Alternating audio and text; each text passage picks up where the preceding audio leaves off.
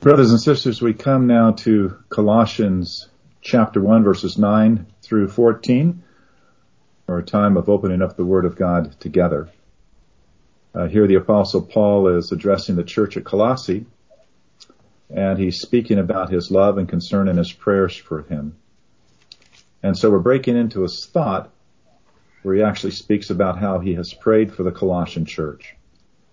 And so from the day we heard, we have not ceased to pray for you, asking that you be filled with the knowledge of his will in all spiritual wisdom and understanding, so as to walk in a manner worthy of the Lord, fully pleasing to him, bearing fruit in every good work and increasing in the knowledge of God, being strengthened with all power according to his glorious might for all endurance and patience with joy giving thanks to the Father who has qualified you to share in the inheritance of the saints in light. He has delivered us from the domain of darkness and transferred us to the kingdom of his beloved Son, in whom we have redemption, the forgiveness of sins. Let's pray. Father in heaven, we commit our time, this particular time right now as part of our worship service, to a listening of your word. Father, to understand that what we have uh, just read uh, ought to speak to us deeply about those things that matter most to you. And we pray so. We ask that your Holy Spirit would be the one who deeply teaches us the truth of your word so that we might live in all ways and in all things as Christians should, living to the glory of your Son, Jesus Christ. Give us listening ears. Give us hearts that desire to be obedient and make our witness to this world a faithful and true witness so that the name of Jesus will be honored and glorified in us. This we pray in Christ's name. Amen. So each week in this series, we have anchored our study to this particular theme, that God has redeemed us in His Son, that we might be those who worship Him in spirit and truth. In other words, our salvation has this purpose, which is our primary purpose for now and forevermore. That we would glorify God, that we would live to glorify God. We have been redeemed to glorify God, to give God all the worship, honor, and service that he deserves. Now that which makes this purpose of ours so attractive what makes believers find this to be a genuinely great and good thing in their lives is this. Our salvation and therefore our purpose are grounded in a personal relationship and a personal knowledge of God. God, God is not an abstract principle. God is not some remote force or power. God is personal. And so his salvation relationship with us is personal. And so we are taught by scripture to call him our father, uh, to know him as our Lord, to submit to him as our king, and to follow him as our shepherd. We can love him because he first loved us.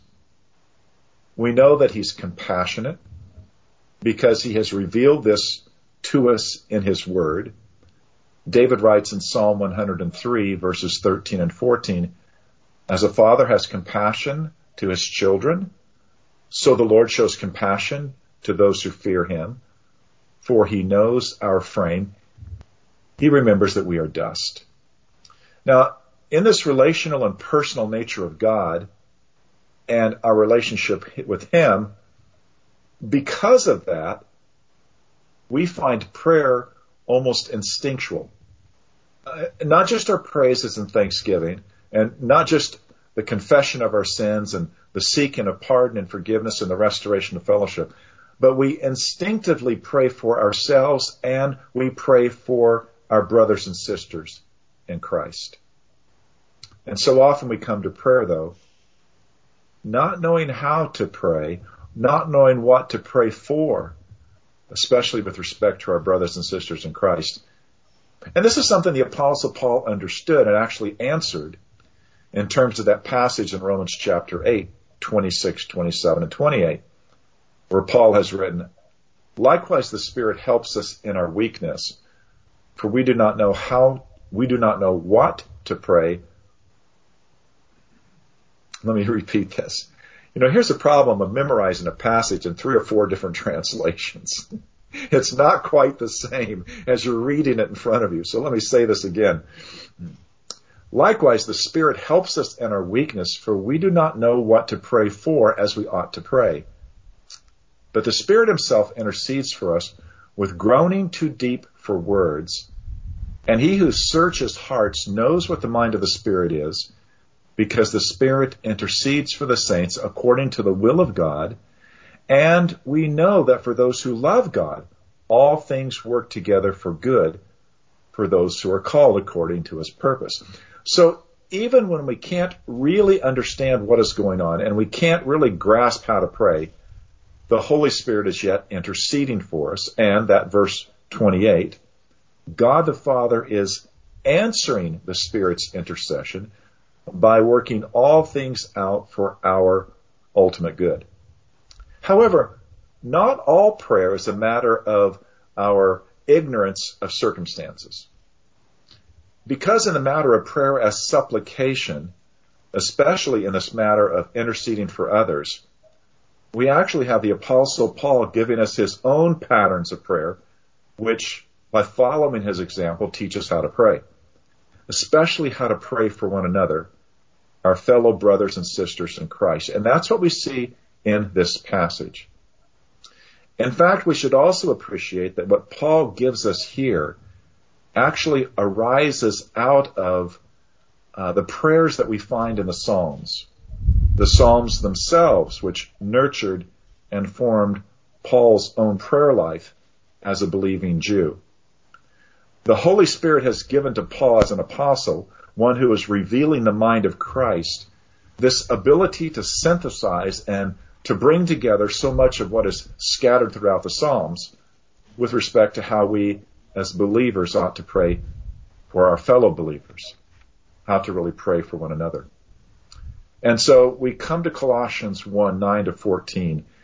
It's a kind of distillation of how we should pray for one another with respect to those things that matter the most.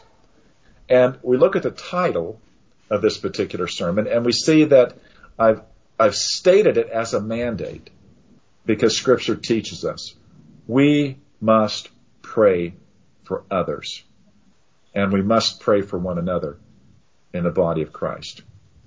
Why? Because this kind of prayer, supplication, and intercession is also a part of our worship of God. It's part of the purpose for which Christ has saved us. And so with respect to this morning, we can state our main theme of this passage this way. In our calling to worship God in spirit and in truth, we must pray and intercede for one another in those matters that matter the most for the glory of God. We have this calling to worship God in spirit and in truth, and therefore we must pray for one another. But specifically, we need to pray for those matters which matter the most for the glory of God. Now that's, that's the overall teaching of this passage as we seek to follow the example of the apostle Paul. Praying for those things that matter the most for the glory of God. And Paul shows us in this passage what these things are, what we should faithfully and regularly pray for one another. And in this passage, we can categorize four particular things. We should be praying for one another first for the right kind of faith Secondly, for the right kind of fruit. Thirdly, for the right kind of fortitude. Lastly, for the right kind of foundation. Each one of these items we see in this passage is actually grounded in the teaching of the Psalms in their totality. But also we find these things reflected in the very first psalm. And so as we move through the Colossian passage, you might put a piece of paper in Psalm 1 because we want to look at it as well. Now this morning I'm not going to be so ambitious as to think that I can cover all four of these points. We'll look at the first two. We will look at what it means to pray for one another with respect to the right kind of faith and the right kind of fruit. So we begin with verse 9. This teaches us to pray for the right kind of faith. Paul writes, And so from the day we heard, we've not ceased to pray for you, asking that you may be filled with the knowledge of his will and all spiritual wisdom and understanding. The right kind of faith that a Christian is to have is a faith that is filled with the knowledge of God's will and all spiritual wisdom and understanding. That's what we should be praying for one another as we pray for our fellow Christians. That our fellow Christians would be this way. That they would have this right kind of faith. But let's break this down in terms of what this means. First, Paul mentions with respect to the knowledge of God's will. With respect to the knowledge of God's will, there's only one place we can go as Christians, and that is to the Word of God. The scriptures contain the whole counsel of God, and that whole counsel of God comes to its full and final expression in Christ. So Paul is saying that we must pray for others to be filled with the knowledge of God's will through the scriptures.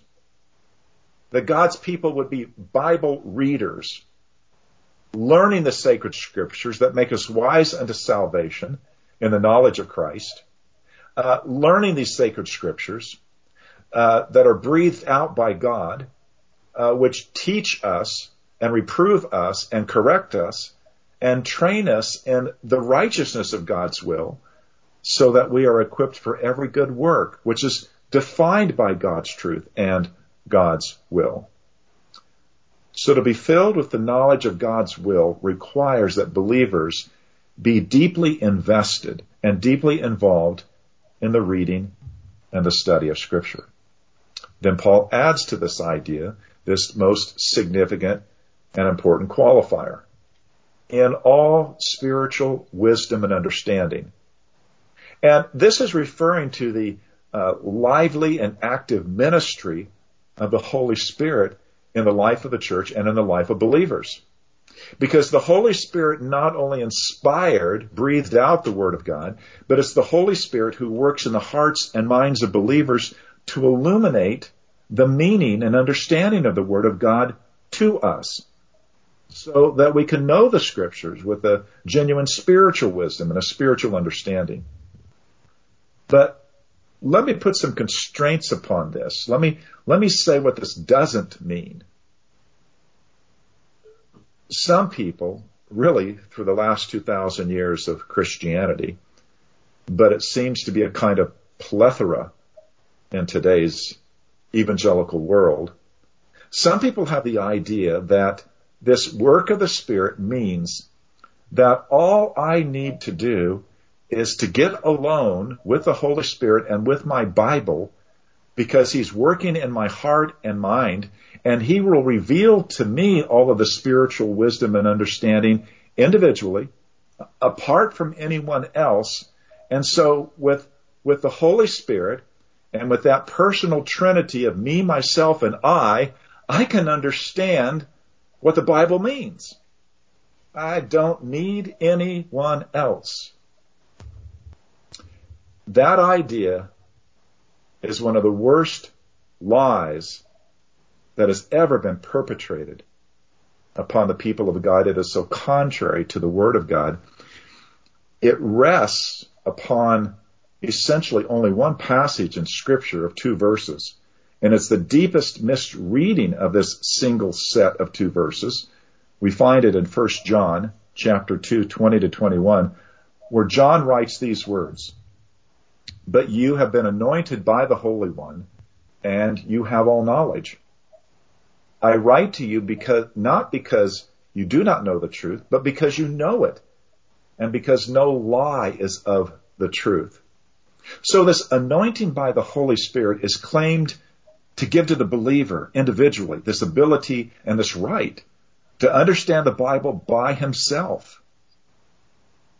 But brothers and sisters, the Holy Spirit doesn't teach these people the original Greek. Because the word you in this passage is not individual. It's not personal. It's not singular. It's plural. It refers to the whole body of believers. It's a reference to the true church, not to individuals. God has anointed the church with his Holy Spirit in order to lead the church, the body of Christ, believers together into all wisdom and spiritual understanding. And that means that if you're not part of that process, if you're not anchored into the body of Christ, you will not have this ministry of God in your life. You will not be gaining the spiritual wisdom and understanding that Paul actually prays for. So what does Paul mean? He means that we need to pray for one another to pursue all spiritual wisdom and understanding with respect to the Holy Scriptures as the Holy Spirit has given that wisdom to the true church, even the true church over the past 2,000 years. And Paul addresses how that process happens within the body of believers within the New Testament church. Turn, if you will, to Ephesians chapter 4, beginning at verse 11. Uh, there, Paul writes that Christ has given to the church spiritual leaders, the original apostles and New Testament prophets, as well as evangelists and shepherd teachers, who have this job to equip the saints for ministry in order to build up the body of Christ so that we all attain the unity of the faith and the knowledge of the Son of God. That, by the way, is the right kind of faith that Paul has us praying for and for one another, so that we and our fellow believers will no longer be spiritual children, tossed to and fro by every wind of humanly contrived doctrine or teachings, teachings that are actually the crafty and deceitful schemes of spiritual lies. So when Paul prays for the right kind of faith, he is praying for believers to personally study the Word of God, who personally have the Holy Spirit, but not in isolation, but as part of the congregation of those that the Father has declared righteous in Jesus Christ. This prayer, by the way, for the right kind of faith, is grounded in the Psalms, even in Psalms 1, which I would encourage you to open up to. There the psalmist writes these words, the kind of introduction to all the rest of 149 Psalms. Psalm 1, the gateway into everything else that we find in the Psalms. And here's how it begins. Blessed is the man who walks not in the counsel of the wicked, nor stand in the way of sinners, nor sits in the seat of scoffers. But his delight is in the law of the Lord, and on his law he meditates day and night. Now that expresses the right kind of faith. The faith where believers delight in the Word of God and make the Scriptures their daily study and meditation. Believers are supremely blessed to do this because this is the way we come to understand the way of the Lord. And we are rescued from the ways of the wicked, the sinners, the scoffers. And if you jump down to verses 5 and 6, you would see that the psalmist here envisions this happening within the congregation. The gathering of the righteous happens to be in view.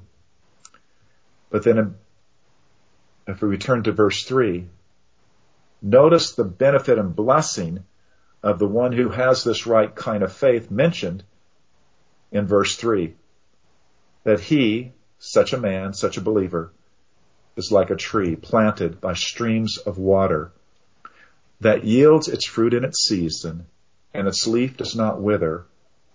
In all that he does, he prospers.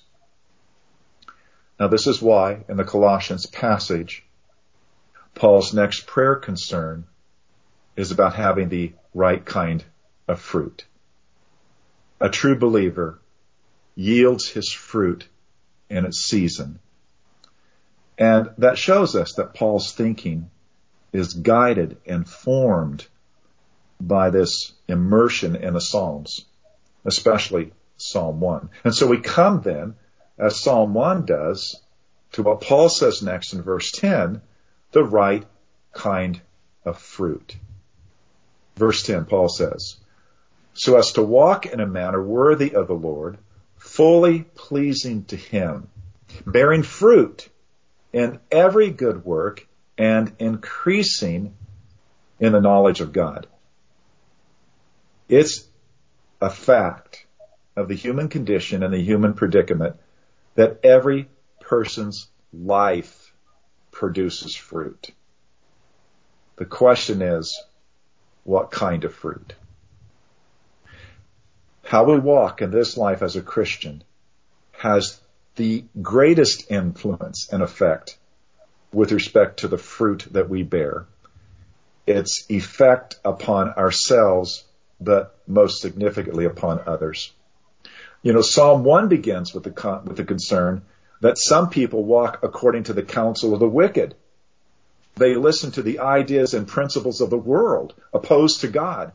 And they take up these ideas and they follow them and they spread then those ideas to others and therefore they will be bearing that kind of fruit. Fruit that reflects the world as it stands in its opposition against God. So Paul's prayer here is that our walk will be in a manner that's worthy of Christ, fully pleasing to Christ, so that we will bear good fruit. You see, only walking in this godly way, only walking with Christ will we bear that right kind of fruit. And that right kind of fruit in our lives will come because we have, first of all, had the right kind of faith in which we're grounded in the Word of God. Now, as a reminder to the era that we live in right now, the Apostle Paul's prayer means we cannot, we must not let the world set the agenda for the church. We must not let the world set the standards for how we as Christians must live. The world's agenda and standards have never faithfully or accurately provided a way forward that is worthy of the Lord or fully pleasing to Christ. Instead, we must pray for one another to, to walk the agenda that Christ has set before us. That we would walk in a manner that's worthy of the Lord, that fully pleases Christ. And all that is the necessary condition of bearing fruit in every good work. Now we're not left without the New Testament telling us and describing for us what this agenda of walking in this manner that is pleasing to Christ. We're not left in the dark at all. I would invite you to turn to Titus 2 verses 11 through 14 because the apostle Paul tells us what this agenda looks like. So reading those verses, Paul says, For the grace of God has appeared, bringing salvation for all people, verse 12, training us to renounce ungodliness and worldly passions, and to live self-controlled, upright, and godly lives in the present age, waiting for our blessed hope, the appearing of the glory of our great God and Savior Jesus Christ, who gave himself for us to redeem us from all lawlessness and to purify for himself a people for his own possession who are zealous for good works. So here's the agenda. First, presented in the negative, verse 12. Renounce ungodliness and worldly passions, which in the Bible always include all behavior, attitudes, dispositions that are contrary to the biblical definition of morality, and especially those things that violate the biblical definition of marriage and the teachings that are inherent in the seventh commandment, you shall not commit adultery. All immorality is involved here, but especially all sexual immorality is included here. And we as Christians are to renounce such things, reject such things as any possible agenda for Christian living. I don't think I can say this strongly enough with respect to us in the Christian community. Uh, it was tragic and shocking in the past week or so if you heard and read uh, what has come out fully about Ravi Zacharias. Now, I'm not going there about this man and what he did that has now broken what looked to be like a wonderful reputation as a world renowned Christian and apologist for the Christian faith. I want to mention something else. I, I read, um, I read this story, the testimony of a student body president, a young woman at Calvin University, once Calvin College, Calvin University a school that stands in the Christian Reformed tradition. And what was so incredibly sad was she was given a platform as student body president to speak to the fact that she has come out of the closet completely. And she's so grateful for the support of the school and so grateful for the support of her fellow students at this school and so grateful for the hundreds of people who wrote pieces in response to her testimony in, in, in the article, who supported her for her courage in coming out. And again and again, what was said was, Jesus loves me. Jesus loves you. All of you, everything about you, you have nothing to be ashamed of. Now, this was deeply troubling to me and heartbreaking. But this is the awful lie that's being perpetrated upon the church. And our own beloved PCA is not being protected as it should from this as well. There are serious, serious issues here. Because the second part of the agenda here that Paul lays, lays out, the positive thing is that we as Christians are called to live self-controlled, upright, and godly lives in this present age. And Paul says, here's the reason why. Christ gave himself to redeem us from all lawlessness. Now, the lawlessness that Paul is speaking of here reflects all of those aberrant behaviors that were counted as lawless under the Old Testament. All of those things that were exhibiting a, a brokenness of human character and human morality were considered lawlessness. And Christ redeemed us from that in order to purify us for himself as a people who are zealous for good works. So, you see, people of God, we have got to pray for the right kind of fruit. We have got to pray for the lives of our fellow believers, that they will truly bear the fruit of genuine and true righteousness, and that the fruit that is produced in our lives will be that true fruit of the Spirit of God, love and joy and peace and patience and kindness and goodness and faithfulness, gentleness and self-control. We must pray for one another to have this right kind of fruit. And like the psalmist says in Psalm 1 verse 3, this fruit that will come in its season at the right time to bring honor and glory to God. And Paul notes this gift from God when we have this right kind of faith and we bear this right kind of fruit. It's found at the end of verse 10. We actually will increase in our knowledge of God.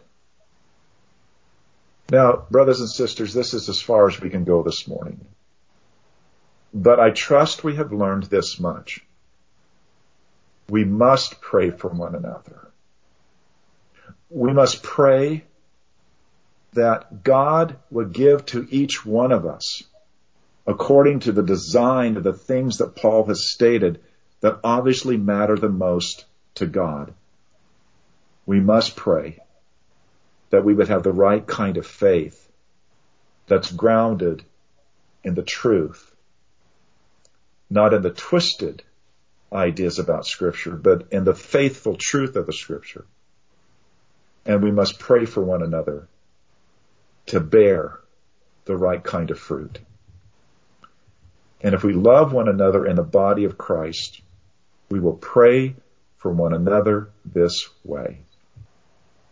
In the name of Jesus, amen. Let's pray. Oh God, Help us. Help us, we pray.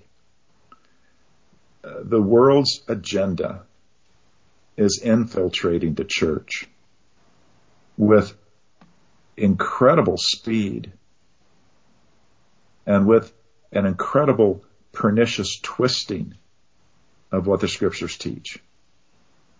And so we pray for one another and especially for leaders to have the right kind of faith a faith that is grounded in your truth, a faith in which the Holy Spirit is surely guiding and leading to all spiritual wisdom and understanding. So that, Lord, we can live lives that are worthy of you, lives that would truly bear fruit, every sort of good works in terms of fruit. We pray this, Father, that you might do this with us Bless us in these things that we might grow in the knowledge of you. We live in terrible times, Father. Please, we pray, uh, remind us again of this mandate. We must pray for one another. In Christ's name, amen.